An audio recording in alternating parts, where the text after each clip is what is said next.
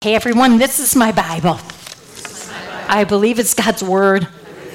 I believe every word is true. And it's all that I need. Okay, last week we kind of left Isaac and Rebecca in a little um, kind of dysfunctional place. And, you know, when we started it, you know, the chapter, it, it just, well, it looked like it, it looked like that, that things were going going well. That we know that um, Abraham died and Isaac and Ishmael, you know, buried him, and and then we watch after it said, and now here's the account of Abraham's son Isaac, and and and we see that Isaac. I'm sure after that beautiful love story, you know how the two, how that story all came together. And and the last part of that one chapter was that he loved her and he, and she and she filled that void that Sarah when Sarah died you know there was that hole in his heart. And she she filled that. And it just was such a sweet story. And then and then you you see how they want a child because Isaac knows that this whole this whole promise, this whole covenant. He's the covenant child, and so the whole covenant promise is can now continue through him. And so you know when they they I bet after that first year of marriage, I bet they started wondering. I don't have a baby yet. I mean, I really think that they thought that they were going to have a child right away. And I mean, here again, I don't know for sure, but it's just the way the promise was and what they assumed and probably what they wanted as a married couple now. But it didn't happen. And it didn't. And so, do you think that, you know, when did they start praying? And I would dare say they started praying right away. And, you know, we've kind of been looking at certain words like prayer and that it is a connection that we have with God. Prayer is that connection. It isn't just when we close our eyes and fold our hands and give Him our requests. Prayer is that connection that Paul says we are never to disconnect. We are to pray ceaselessly because we need Him every second. And then we also know that when we do ask our requests, he will say yes and he will say no. And we, we have discussed that and we know that yes is our favorite, but he does also answer in a way that I love you too much to give you your way if it's not the right thing right now. And he will just he will just say no. And that's an answer. But then we had to learn how another answer is wait.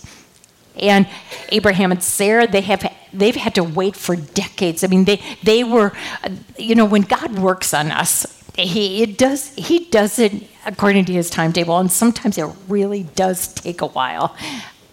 And here again, in this instance too, Isaac and Rebecca, they had to wait. It didn't it didn't happen in a year, and they kept praying two years and three years and four years, and in 20 years they had to wait. And what did we learn about that word wait? Remember, the dictionary said, stop what you're doing, or delay until the proper time. And that is such a good definition of wait. But I love the biblical definition of wait, and that is to hope. To hope. And that's not wishful thinking kind of hope.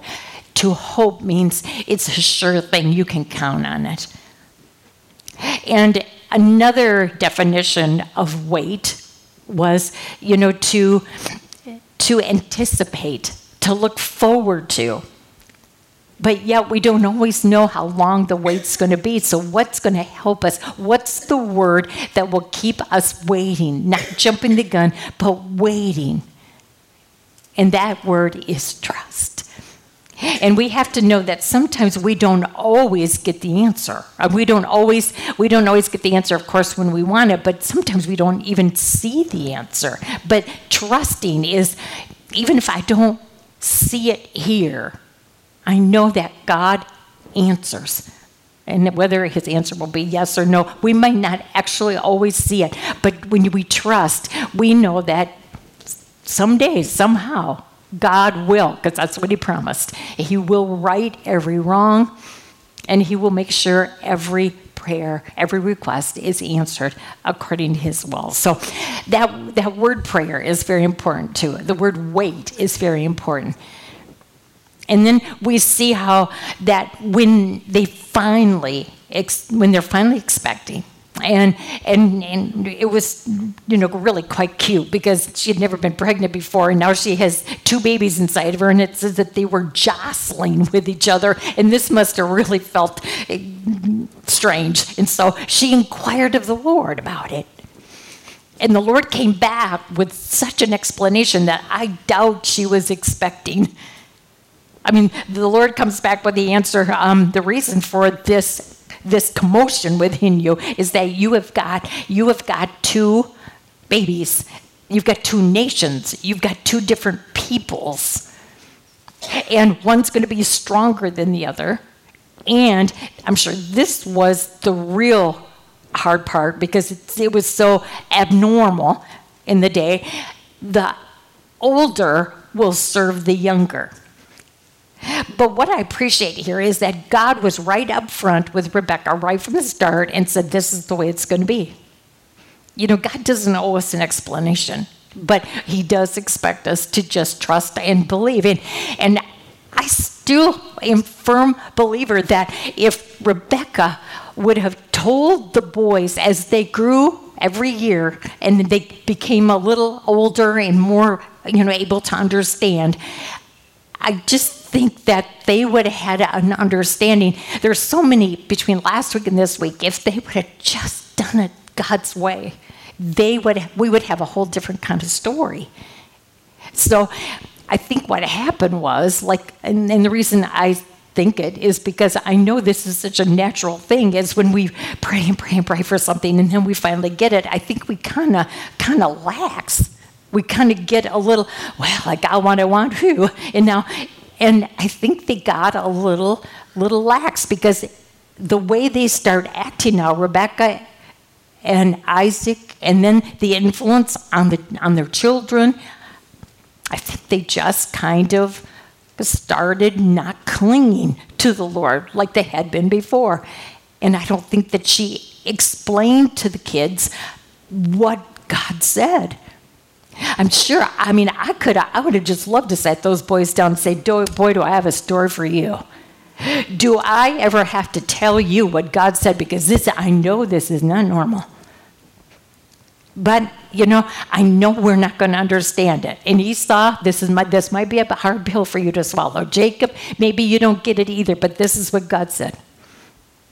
And he doesn't. Oh, Oh, owe us an explanation. He's God, we're not. I mean, if she would have just sat down with those boys and, and every year explained, well, you know what happened. And, you know, we also talked last week that the two personalities of these boys were so different. They looked different, they, they, their personalities were different, but neither one of those things were bad.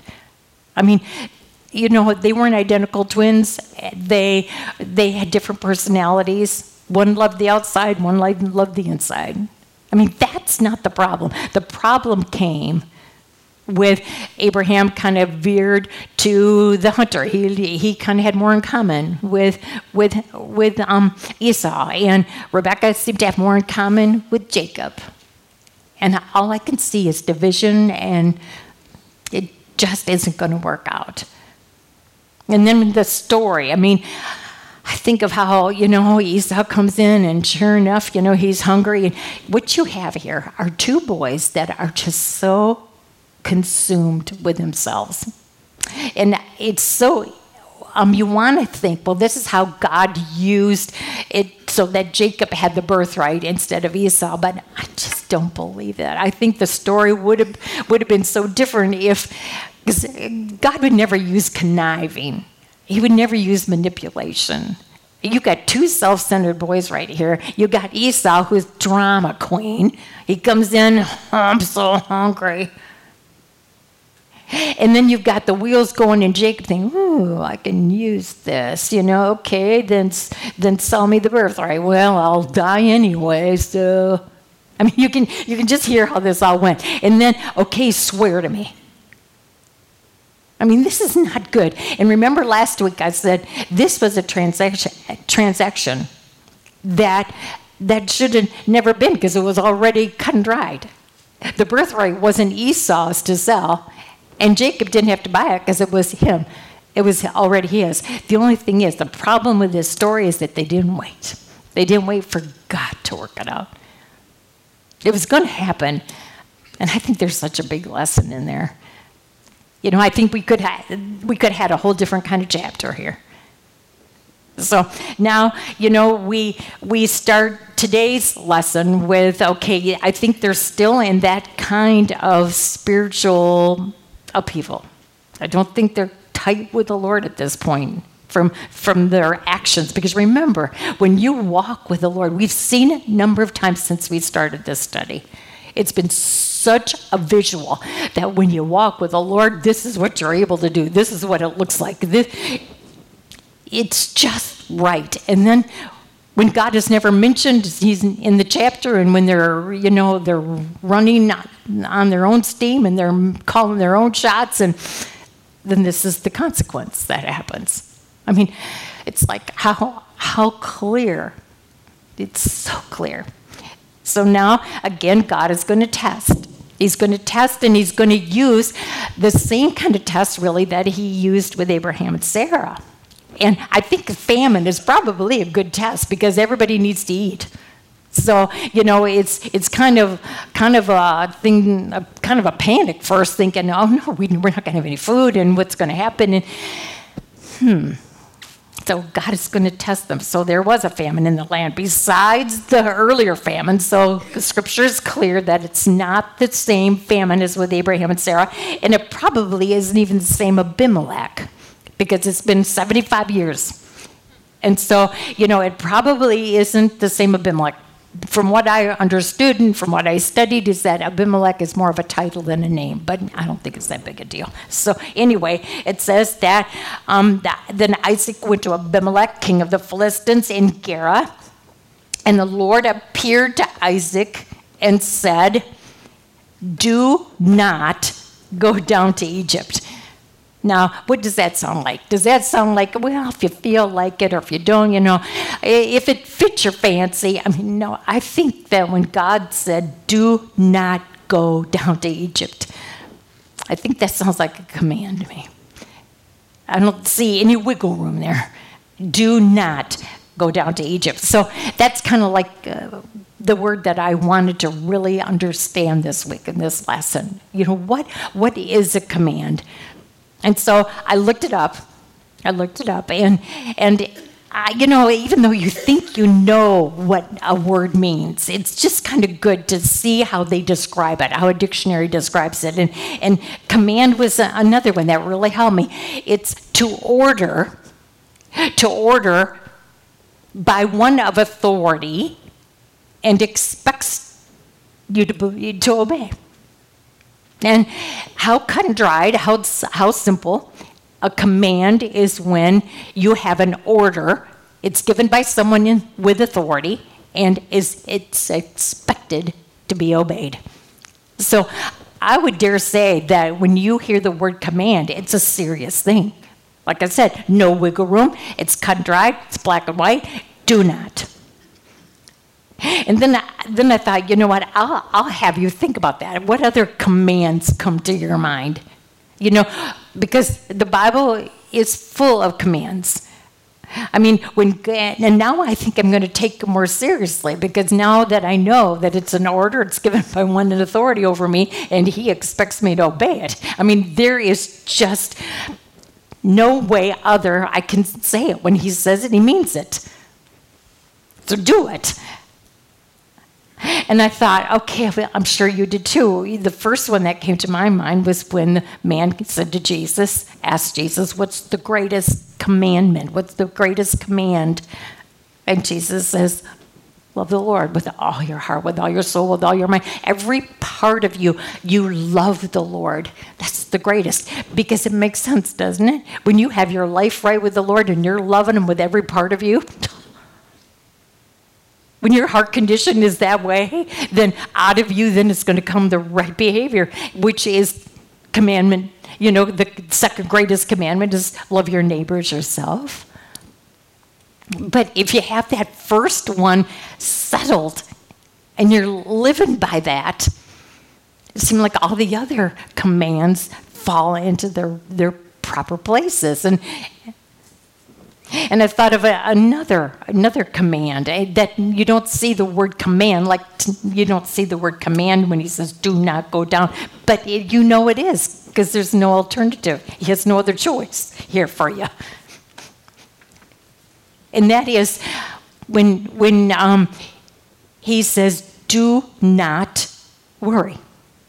Do not worry."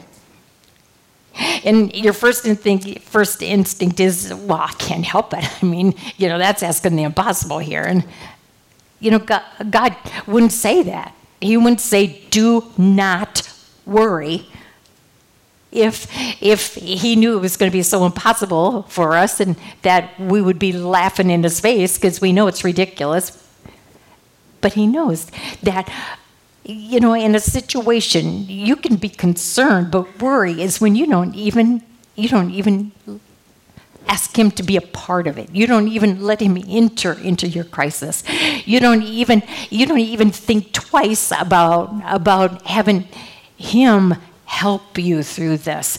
You, you don't even go to him. And we've learned that. We've seen chapters where his name isn't even mentioned. So when he says, do not worry, be concerned. You can be concerned, but the difference between worry and concern is with worry, God is not in it. With concern, it's the same situation, but you've invited the Lord to be in it. And you're you're you're asking him you're believing that He's got something up here and you're going to trust Him to take you through it. What a difference. Do not worry. 365 times God's word says, Do not fear. And I think what we're seeing again tonight fear is an emotion that just strips you of, of everything. Uh, you get into a fear, you get into a panic you just watch yourself. You just watch yourself grow weaker and weaker, weaker when, when that fear starts grabbing you around the neck and you just start falling apart. 365 times he says, Do not worry. I'm giving you an order from someone who's in authority, and I expect you to obey it. Do not worry. Always invite me into your situation, your crisis, because I have already promised you that I'm there. And what a difference it will make in how you handle it. And then another one I thought was, you know, with Thomas, when, when Jesus was so direct with, with Thomas, do not doubt was another command. Because he, you know, obviously you think about what did doubt do in Genesis 3? It changed everything. Eve just, just, when, when Satan said, Did God really say? Just that little bit of doubt just caused it all to fall apart. So obviously, God says, Do not doubt. And then, and then did you notice? Um, and I had you, you know, go to Deuteronomy. You know, it just shows again how important the command is because it's not just something flippant. In Deuteronomy chapter 6, starting with verse 6, this is what Moses writes. He says, These commandments you know, he writes the words of the Lord saying, These commandments that I give you today are to be upon your hearts. Impress them on your children. Talk about them when you sit at home and when you walk along the road, when you lie down and when you get up. Tie them as symbols on your hands and bind them on your foreheads. Write them on your door frames of your houses and on your gates. In other words, not flippant. Keep talking about it. Make, put them in a place where you can constantly see them that you don't forget. God commanded, He ordered. He's God, we're not. He's an authority, and He expects you and I to, to obey Him. And then I asked you a question if we really obeyed God's commands, do you really think it would change? Do you think if we really obeyed God's commands, do you think it would change our story? I'm, I am so convinced from how this is laid out, how our lessons are laid out, is that God is showing us if you would just listen to me, this whole Bible could be different. These stories could all have different kinds of, of endings. But I'm going to put them just the way it happened because I want you to see what happens when you don't obey. There's such, these lessons are such a mirror for us to really see how we can miss the mark. So, do I think that it would make a difference if every believer just followed the commands that, God, that we took his commands seriously? Yeah, because it would change our heart, which then would change our, our countenance and our actions and our walk. And, and we know people are watching. Yeah, I think it would change. It would change. So do not go down to Egypt. And he goes on, live in the land where I tell you to live. Stay in this land for a while, and I will be with you. I starting to see that when God says, I will, I know for me, I underline it. I don't know, it's so securing to me. It's so comforting when I hear the word from God saying, I will, because I can count on it. When He said, I will, Isaac, I will be with you. I will bless you. For to you and your descendants I will give all these lands and will confirm the oath I swore to your father Abraham. I will make your descendants as numerous as the stars in the sky and will give them all these lands. I will give them all these lands, and through your offspring, all nations on earth will be blessed because Abraham obeyed me and kept my requirements, my commands, my decrees, and my laws. Did you read that in uh, you know, maybe it's just me, but when I read that, I thought, when I read the part that says, because Abraham obeyed me and kept my requirements and my commands and my decrees and my laws, I said right out loud, he did not. You know, I can name quite a few times where he really muffed it because he wouldn't obey. And I just started questioning until the Lord simmered down. And then, of course, then the Holy Spirit just starts filling my mind with the truth that I have learned because if you confess, He's able to forgive and to cleanse you from all unrighteousness. And then, and then as far as the east is from the west, so far does He remove those transgressions from us, and He remembers our sin no more. I mean, the writer of Hebrews in Hebrews 11 says, by faith, Abraham, it was like he did everything right. He never did anything wrong. He was just perfect. But you know what? In the Lord's eyes, he sees us through the blood of Christ, and we are. I heard a song on my way to Bible study this morning. I heard a song, and it was just exactly what I was trying to get across. And the song said, At the cross, he makes me faultless. I am faultless. In other words, he doesn't even see those things anymore. They've been washed under the blood and he remembers them no more. And so he, when he does look at me, when he looks at you, that cross, that's why it's so important when we go to the cross. He has cleansed us. Oh, I just think the cross makes us faultless. And that's exactly what happened here. And I think that it had to be so powerful with God saying this. And I don't know how God spoke back then, I don't know, but it was a very clear message. Isaac heard it, there's no doubt. And I'm sure that it did kind of wake him up a bit. And when I read verse 6, I was encouraged because I thought, oh, good, maybe he's turning the corner. Maybe he's getting the Lord back in the, his proper place. And they're going to cling to him again like they, were, they did when they were praying for a baby. They'll be better influence on their children. I, I was, I was getting all worked up because it said, so Isaac stayed in Gerar. So he listened, he obeyed. Hoo hoo. until I read verse 7. And I thought to myself, no, no, nothing's changed. You know, you can hear God's word and it can kind of it can kind of jolt you and you can kind of feel the power in that. But if you don't do anything about it, if it doesn't change you, I think that's what happened. He heard the words, but he didn't do anything with it. And so then, when the men of that place asked him about his wife, he said, She's my sister. Didn't you just want to jump into this story and strangle him? I mean, you think, don't, didn't your dad tell you? I'm sure Abraham told him, let me tell you about a story uh, when we, when we went to Egypt. And you know why? You know why God was so emphatic about Isaac and not going to Egypt is because the covenant child was never to leave the promised land. And that makes sense too, because remember how, how important it was that Abraham said to his servant, Make sure Isaac doesn't go there. Because the question from Eliezer was, If the girl doesn't come back with me, do I get Isaac and bring him back over there? oh no, you're, I will cancel the oath before that happens. So Isaac was not to leave the promised land.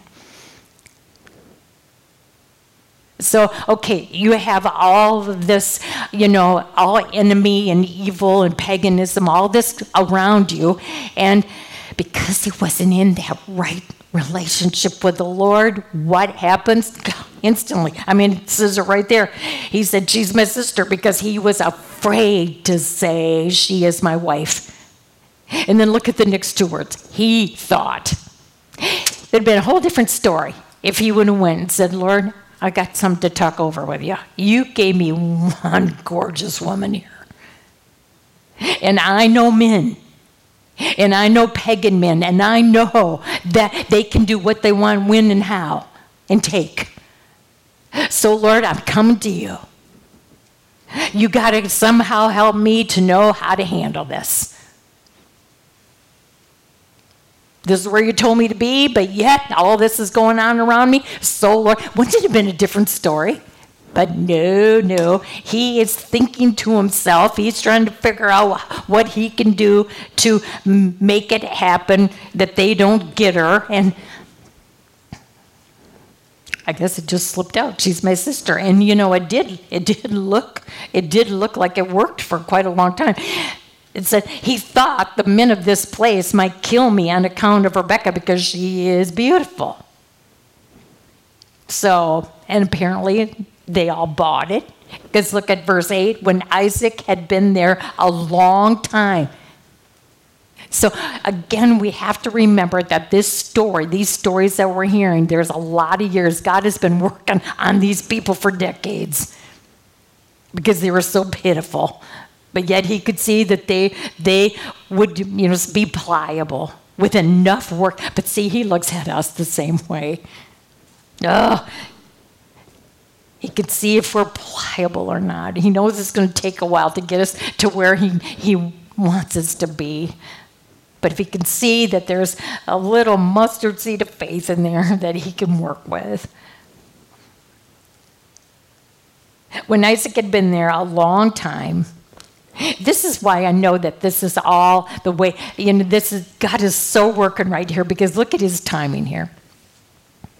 I mean, you're talking split second timing. Because when God had enough, I mean, he let this lie go for a while. He'll, he'll do that. I think sometimes he'll say, You think you're smarter than me? Well, then you don't think you have to come to me and ask for my advice and counsel? Okay, then I'll let it go for a while. And then and it's like all of a sudden God says, you know what? That's it. That is it. And I'm going to show him himself. I'm going to show him and the people around how he has blown it. It's time I step in here.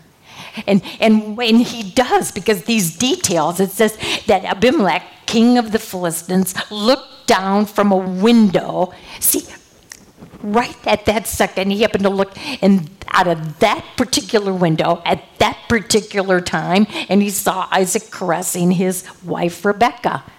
Now I'm sure that this was this could probably been just a quick little hug or something.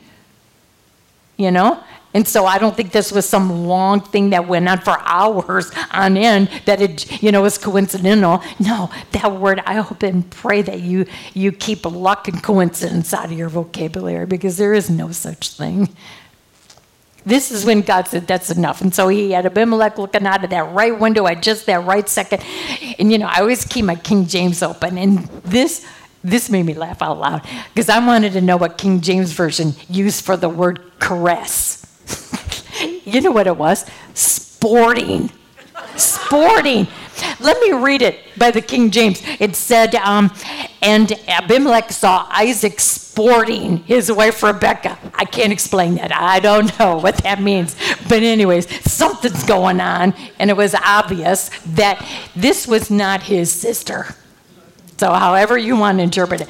So, now, so Abimelech summoned Isaac and said, She is really your wife. You know, I mean, it's so obvious. And then the word, then the question came why? Why did you say that? Why did you say, why did you lie and say that she's your sister? And, and there again, in that white space, between she is my sister and Isaac answered him. There's white space there. In other words, he can make a choice how he's going to answer this. And the whole story would be so different if he would have just fussed up and said, Because I was scared and I really wish that I had gone to the Lord about it and, and I did wrong here. Because there was time for him to, ch- to change it and come clean.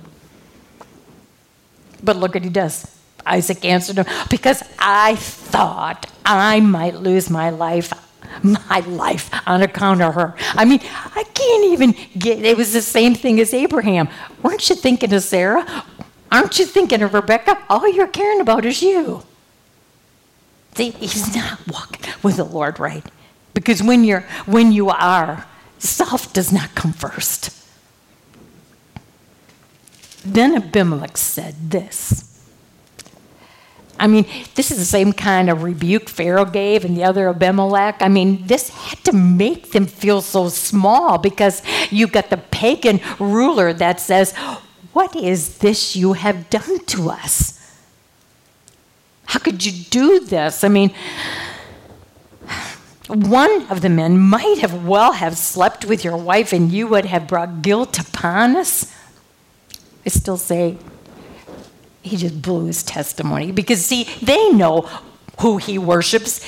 I'm sure they've heard him profess about the God Almighty, the one and only. I'm sure they've heard him. And yet, boy, was his talk and walk not cooperating together.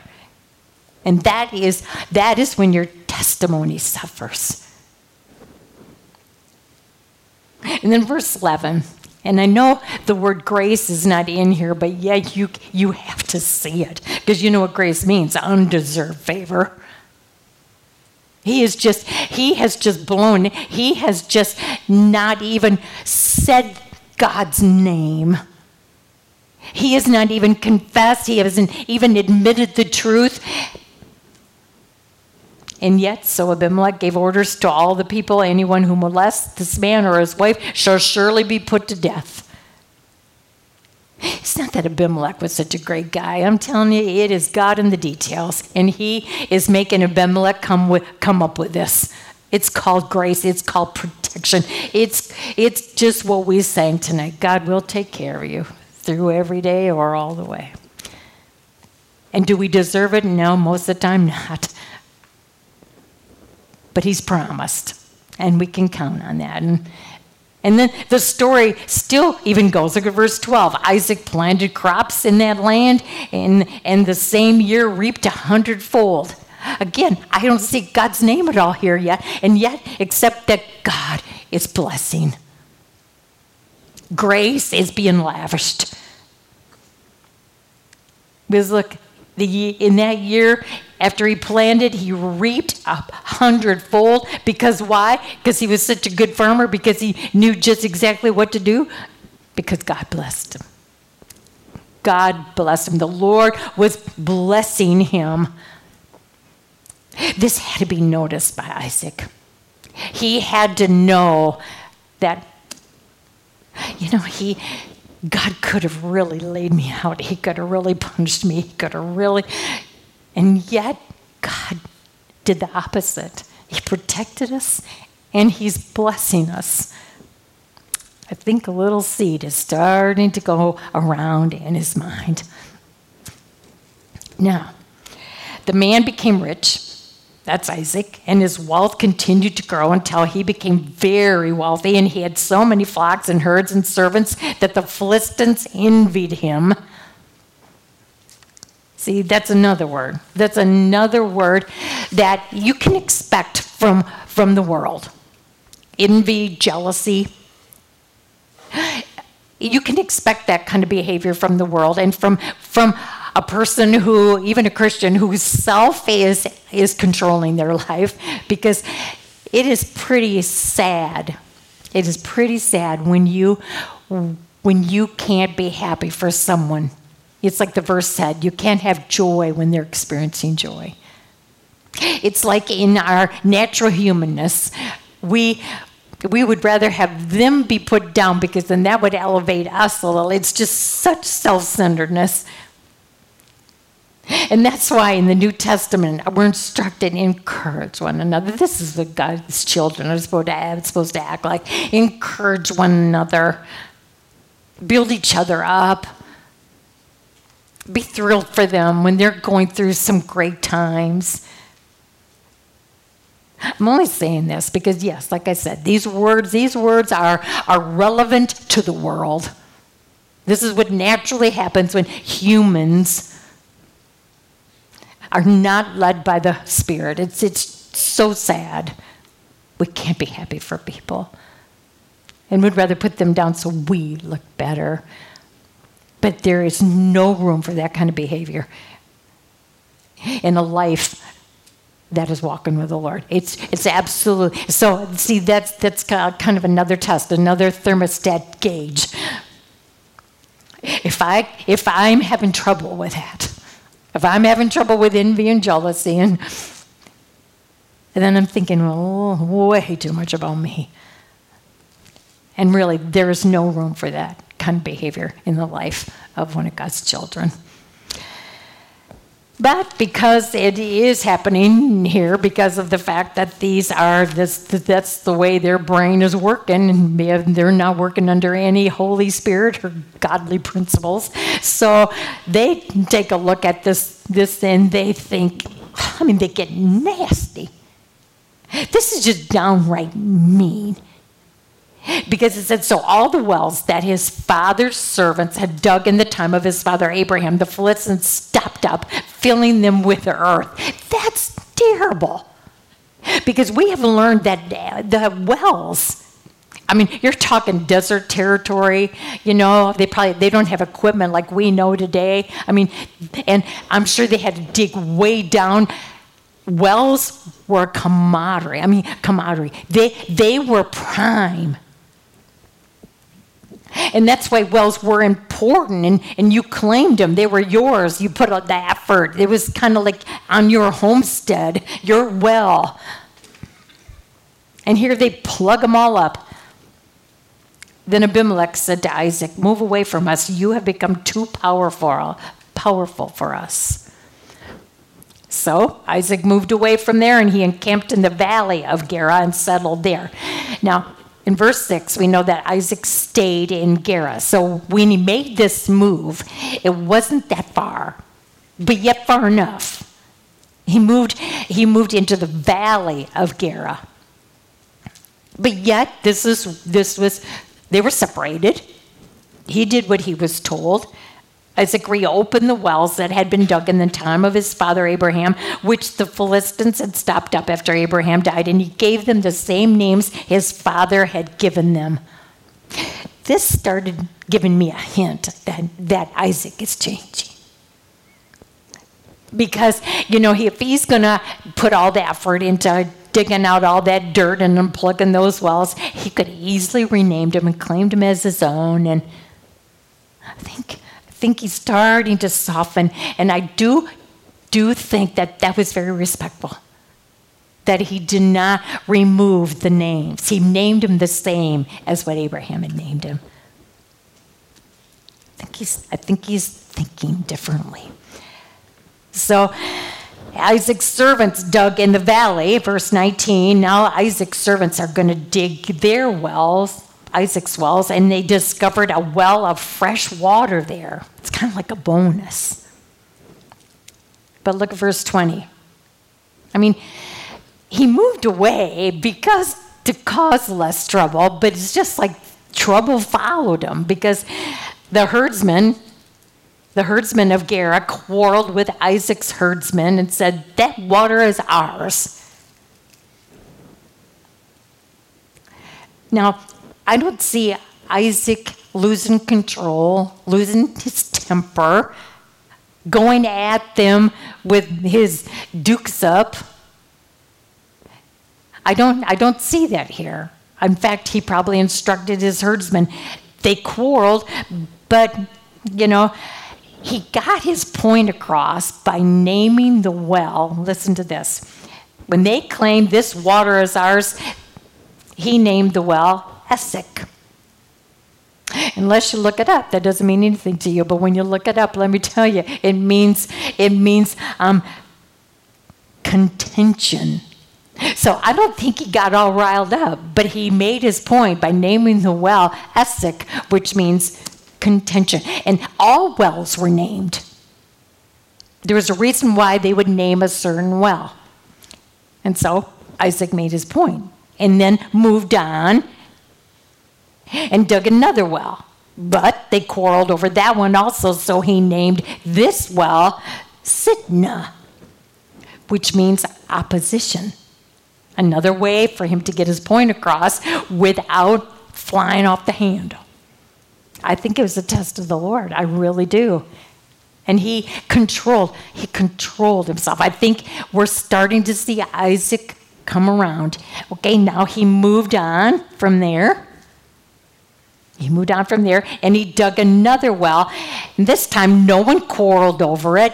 And he named this well Rehoboth. I think we all know places, don't we? like this wonderful Christian camp in New Mexico, or this church that I used to sing up near McBain, Rehoboth Reform. I mean, when you when you hear the word Rehoboth, it's an endearing term because of its meaning. It meant now the Lord has given us room and we will flourish in the land. That's the first time I'm hearing Isaac say the, the Lord's name. And eventually, as you can see in the next verses, yeah, he's starting to bring the Lord back into the picture again. The Lord's been working on him.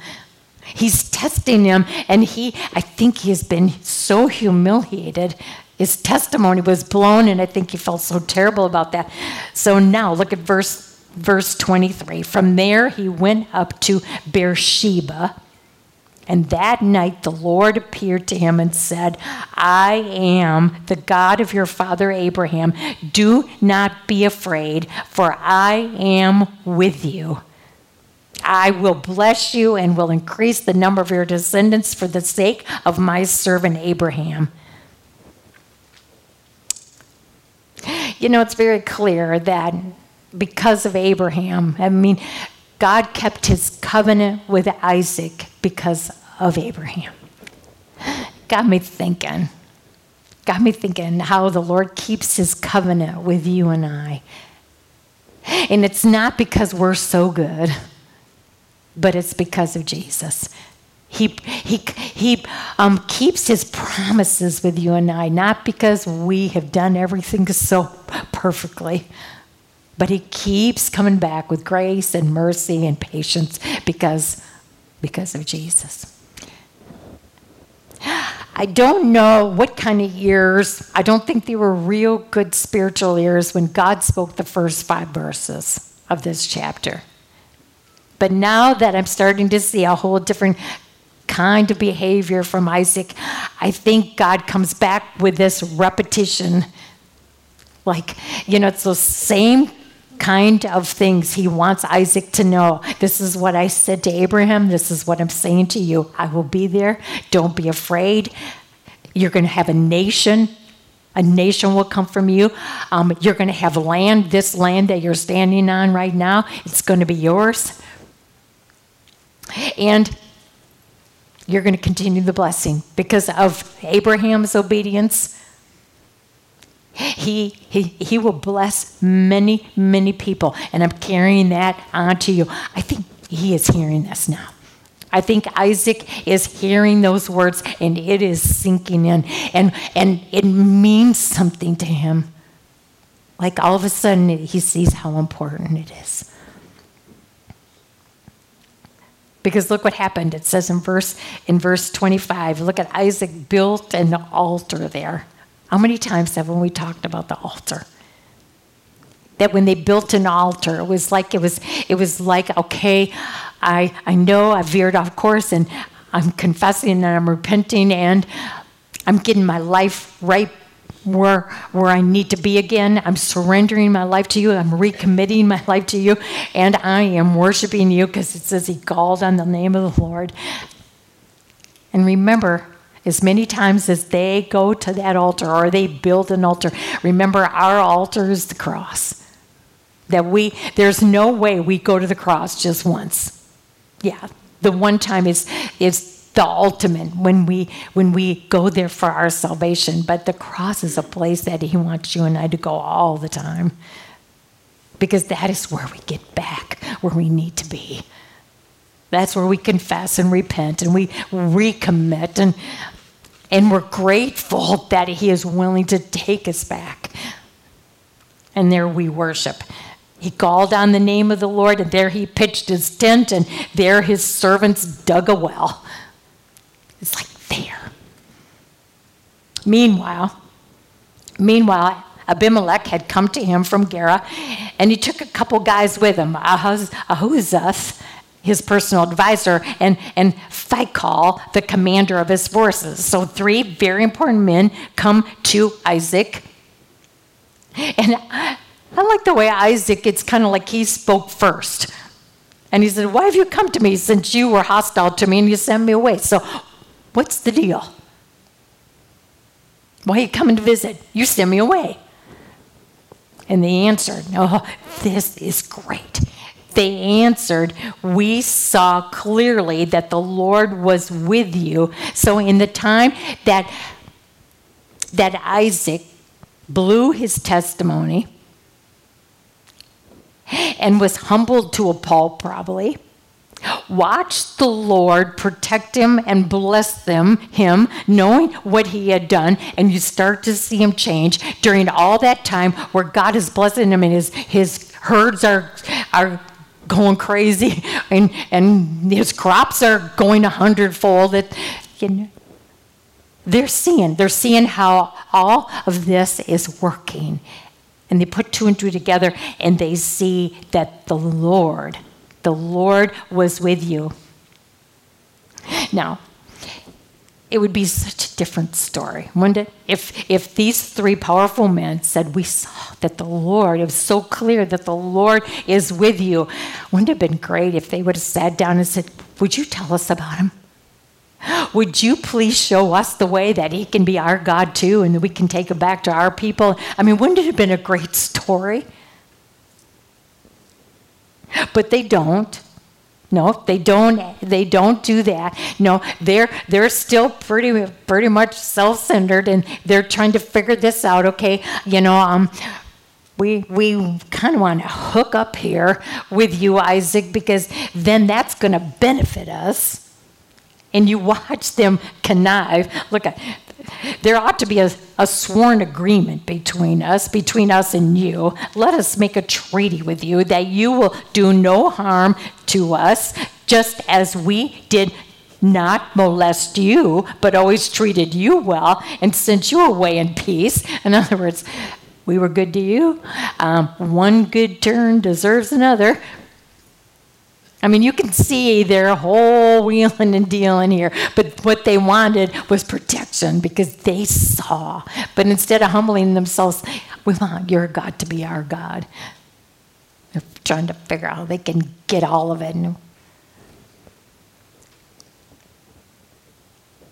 Now, you got white space again between verse 29 and 30 because you know what humanly would have been so easy for Isaac to say? Nuts to you. I mean, you know, I don't think so. I don't think that's something that we're going to do. You know, but look at verse 30. He made a different kind of choice. Isaac then made a feast for them. I mean, you're talking totally opposite. I'm sure I'm sure these these three men are expecting some, you know, some animosity or some some kind of verbiage, but instead Isaac makes a feast for them, and they ate and drank. And early the next morning, the men swore an oath to each other. Then Isaac sent them on their way, and they left him in peace. And you're thinking, why did he do that? Why did Isaac do that? Why didn't he say, no, can't do that? And all I could think, and you can take it or leave this, but I'm thinking how when God changes us, when He, when He, I just, I wrote words. I saw, I saw graciousness in Isaac. I think because Isaac learned graciousness, undeserved favor.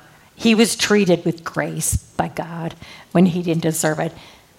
I think Isaac is wanting to keep the door open. Now, no, they didn't come right out and say, I want your God to be my God. But Isaac is probably saying, if they're already watching, maybe who am I to say that God can't change their heart?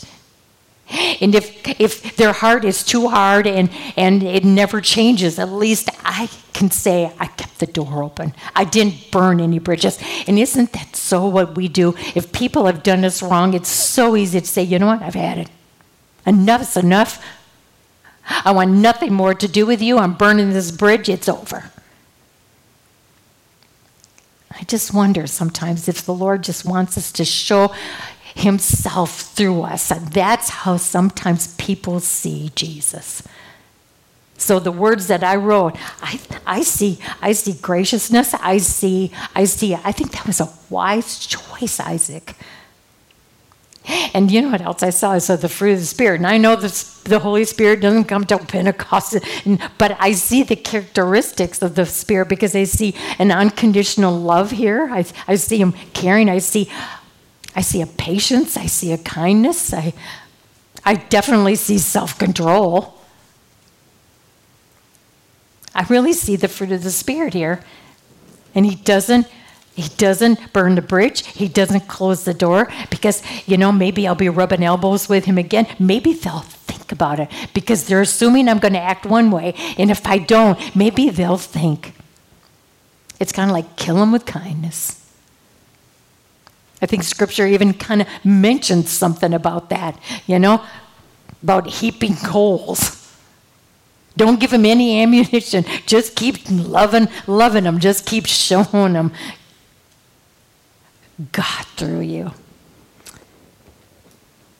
That day, Isaac's servants came and told him about the well that they had dug. And they said, We found water. And I'm sure they were so excited. And this time they named the well Sheba. And to this day, the name of the town has been Beersheba. And what does Sheba mean?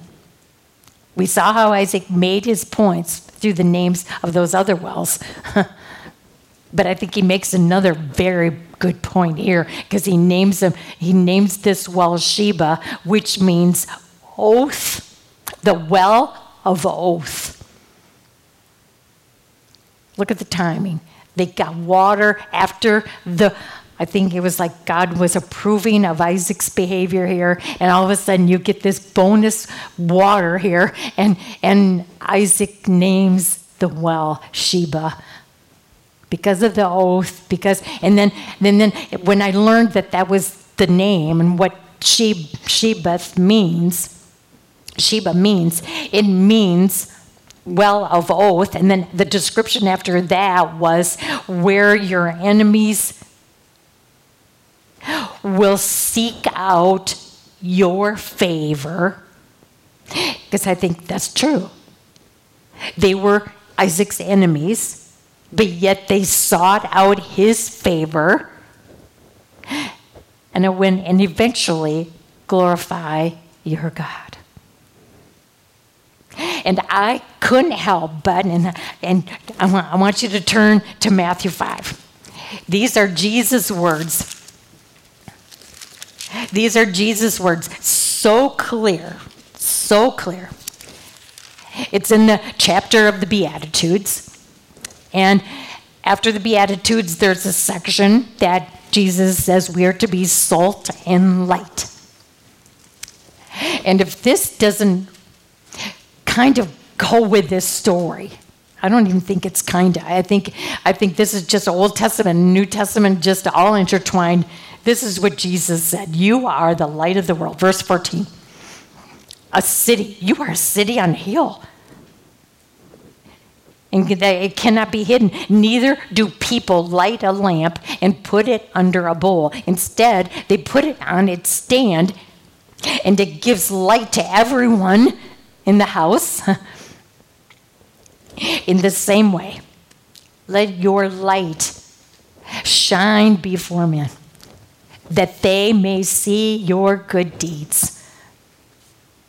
your Christ like deeds, your godly character you're letting God work through you. Let them see that. It's not normal. Your behavior is not, not normal. And let them see that. And then praise your Father in, in heaven. Isn't that what we're supposed to do? I think, I think Isaac did a great job. And, you know, another lesson uh, that I that I saw here. Well, let's finish this first. Is when Esau was 40 years old. See, don't you wish that the lesson would have just ended with verse 33? And now we go home. It seems like so many of these chapters have these little tag ons that you think I could have done without that. But yet, oh no, these tag ons are so meaningful. When Esau was 40 years old, he married Judith, daughter of, of Beeri the Hittite, and also Basemath, daughter of Elon the Hittite, which means Canaanite women, which they were so instructed not to do. And they were a source of grief to Isaac and Rebekah. So you can see that you know, we were wondering, you know, why why in Malachi, why was that so firm? You know, last week when we were a little troubled by that verse where it says, when God says, Jacob I have loved, but Esau I have hated. And I thought to myself, you know, um, we got to get a little biblical definition of hate because God would never hate hate the way we know, but but just like when when Jesus said you're to hate your mother and father and brothers and sisters, you know, and um, but hate doesn't mean that you literally hate them. It means you've got to separate yourself. And so God is saying we got to separate. I see Esau's heart. And I can see that he is not going to change and he is going to make his own choices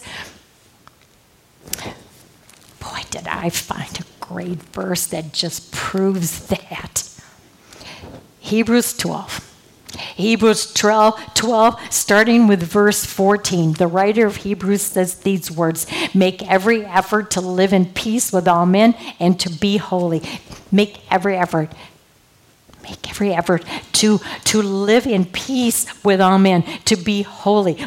Because without holiness, without righteous living, without Jesus controlling your life, no one will see the Lord through you. Because believe it or not, you're not going to shine much.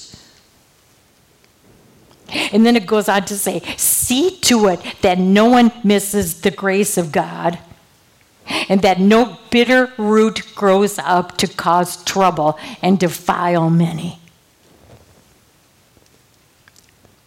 I'm going to read on, but I got to stop there a minute because I, you know, it just reminded me of years ago. Then I was singing in a church somewhere in the Midwest. It was the evening concert, and I was always before a concert. I would always find a little room adjacent to to the sanctuary, and that's where I would pray, and that's where I would kind of get myself ready to go. And and Tom would be out in the sanctuary. I could hear music being played, but I just had to get things right. Very seldom did, the pastor come in. He probably thought that he didn't want to bother me, but this one particular church, the pastor came and said, Can I pray with you? And I said, Oh, just love that. I don't get that that often. And so I was anticipating this, and, and he sat down and started to pray. And this is how he prayed as sure as I'm sitting here, this is exactly what he said. He said, Lord, you know what a mess this church is in. You know how the people hate each other here. You know that they don't get along. And I mean, it just went, he just went on and on for like, you know, 15 seconds, just kind of laying it out there. And then he ended the prayer by saying, somehow use her. In Jesus' name, amen. And he got up and left. Not one word to me, nothing. I'm left there sitting there. And I'm thinking, what am I in for? But you know what? I just got to tell you, my Bible happened to be open to Hebrews 12 here. And so when I said to the Lord, what do you want me to do? It's just like I could almost hear the uh, Lord say, well, listen to me. This is what you do. You listen to me. And how do you listen to me? By, by hearing what I'm saying to you. And my eyes went down and my Bible was open. Make every effort to live in peace. But the part that I read, see to it. This, this was the answer. Lynnelle, this is what you do to these people tonight. See to it that they don't miss God's grace. Because without God's grace, that's why this bitterness is taking root in this church.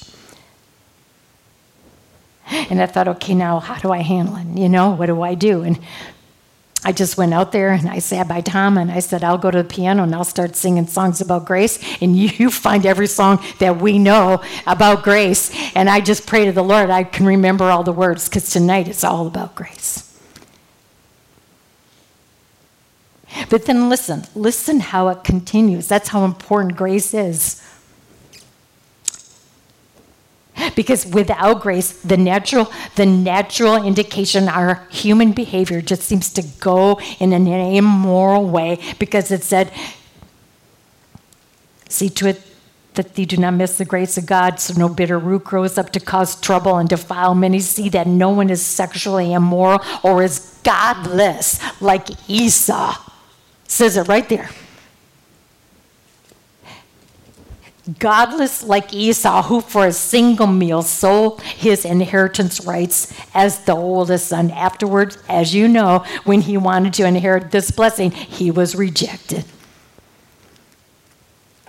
Right there in Hebrews chapter 12. That's why God put that little tag on in there because sometimes I think we wonder, you know, why did he pick Jacob? Jacob's no prize either. But the way it looked and it's so it's so identifiable now that you can see that God knew Esau was just a bad apple that was not gonna because he was raised the same way, heard the same truth, and said, No, God knows. He was a heartache to Isaac and Rebecca. But the one little thing that I just want to end tonight with it that just really affected me this week was when I watched I watched Isaac. I watched him grow weak when, when he never mentioned God, when he when he just um, decided to let that emotion fear take over his faith. I mean, and then you some kind of babble, like, well, you know, I didn't, I, I, was so afraid that you would kill me. And, you know, you could almost hear all that babbling going on. And he just went from bad to worse. I mean, just, you can just see the weakness take over. And that's what I want to make sure we know. That when we start pull, when we start pulling away from God for whatever reason, we think we can handle it. If we don't honestly feel we need to stay clinging to Him, we're in such a bad place because we are just going to keep getting weaker and weaker and weaker. And I couldn't help but think, and how, I, again, like I say, I love the way scripture just all intertwines itself because in second in 2 Corinthians chapter 12, it became clear to me. This is what I needed. And I'm just going to pass this on to you because I watched when, when we don't get an answer. When Paul said to God, Can you just take, can you just take my, my thorn away? I th- I'm sure Paul had such great reasons too. Can you take my thorn away? And God said, No. And it said that Paul asked three times. And God said, No. And you wonder, why would God say no?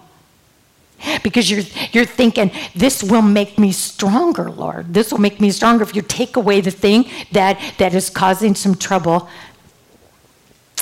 Lord, led me to 2 Corinthians chapter 12, and it's the three times I pleaded with the Lord to take away from me. But the Lord said, This was the Lord's. When the Lord says no to one thing, it's like He wanted, He wanted Paul. He wants you and I to see when He says no, and instead of falling into that state of disappointment and despair and why not and all this kind of thing, we have to trust that the Lord has a better reason. And He had a better reason for Paul, He had a better reason for me. And I just have had my eyes open. I've known this verse forever, and yet now it makes sense. Sometimes the Lord says, because you know, we've talked about how life takes us up and down, up and down, and we have no control over most of it. But we can control our steady walk with Him. And sometimes we just have to trust that when the Lord says no to something, it's because He wants us strong. Listen to what He said to Paul. No, I'm not going to take away. I'm not going to take away that thorn because I want you to know something better because I can take away that thorn. But I want you to learn something that's even far better because you're going to have ups and downs of life. And I want you to always remember this that my grace is sufficient and that my power is made perfect in your weakness. So when you start falling into that weak state, you can because you know this verse, you can allow the Spirit to say, "That's why. That's why I'm not getting the answer I want." But God knows better. He's saying, I want you to know this far more. This is going to be beneficial to you far more than me just healing you. I want you to be aware that my grace is sufficient no matter what you're going through. That sounds like a steady walk with Him, doesn't it? Because my power is made perfect in your weakness. You know, I used to sing a song. This was one song that it was so hard for me to give up. And you know, this was one song that I just, and I don't say this in, in boast, but I could nail it. Because I was, it fit my voice. The song was perfect for my voice, but the thing is, I understood this song. And I recorded this song 30 years ago when, when my life was just in shambles. And I recorded a whole project at this time. I recorded, um, and, and it was songs like this one. His strength is perfect when mine is gone. And another song that I put on that project was When Answers Aren't Enough, There's Jesus. And another song that I put on, that old hymn that said, Does Jesus care? When my heart is pained. And then you get to that chorus, that reminder, oh, yes, he cares. I know he cares. His heart is touched with my grief. And so when the days are weary and those long nights so dreary, I can know that my Savior cares. I really believe that when he says no, and instead of growing weak because we don't like it and we're disappointed, God is saying, I want something far better for you than what you asked. My strength, my strength in you will be perfect. I'm the only one that can give you the strength that you need. That's called my grace is sufficient. I know it's best. I love this lesson. It was so personal. And I, and I hope and pray that you think the same. My chains are gone. I've been set free. Be not dismayed, whatever betide. God will take care of you. Morning by morning, new mercies I see. All I have needed, your hand provides, because great is your faithfulness. You promised. I'll tell you, He has given us the tools. And when we fall, we have no one to blame but ourselves. Heavenly Father, you just did it again. You took a lesson that I read the first time and thought, what in the world can we do about these wells? And yeah, you turned it around and made it so personal. So, Father, help us to take these words and let them sink to the core of our soul. That it will, that the lesson like tonight can really make a difference. Father, we saw so often in these last couple chapters that if they would have just listened to you, if they would have just trusted you, if they would have just waited, if they would have just heeded the command, a whole different kind of story would have been written. Father, we don't want to miss what you have for us. So you're teaching us how not to miss it. Father, this lesson could really change our life. And we thank you for loving us so much, for laying it out there so clear. And we pray this all in our Savior's name, who makes life so worth living through it all. Amen.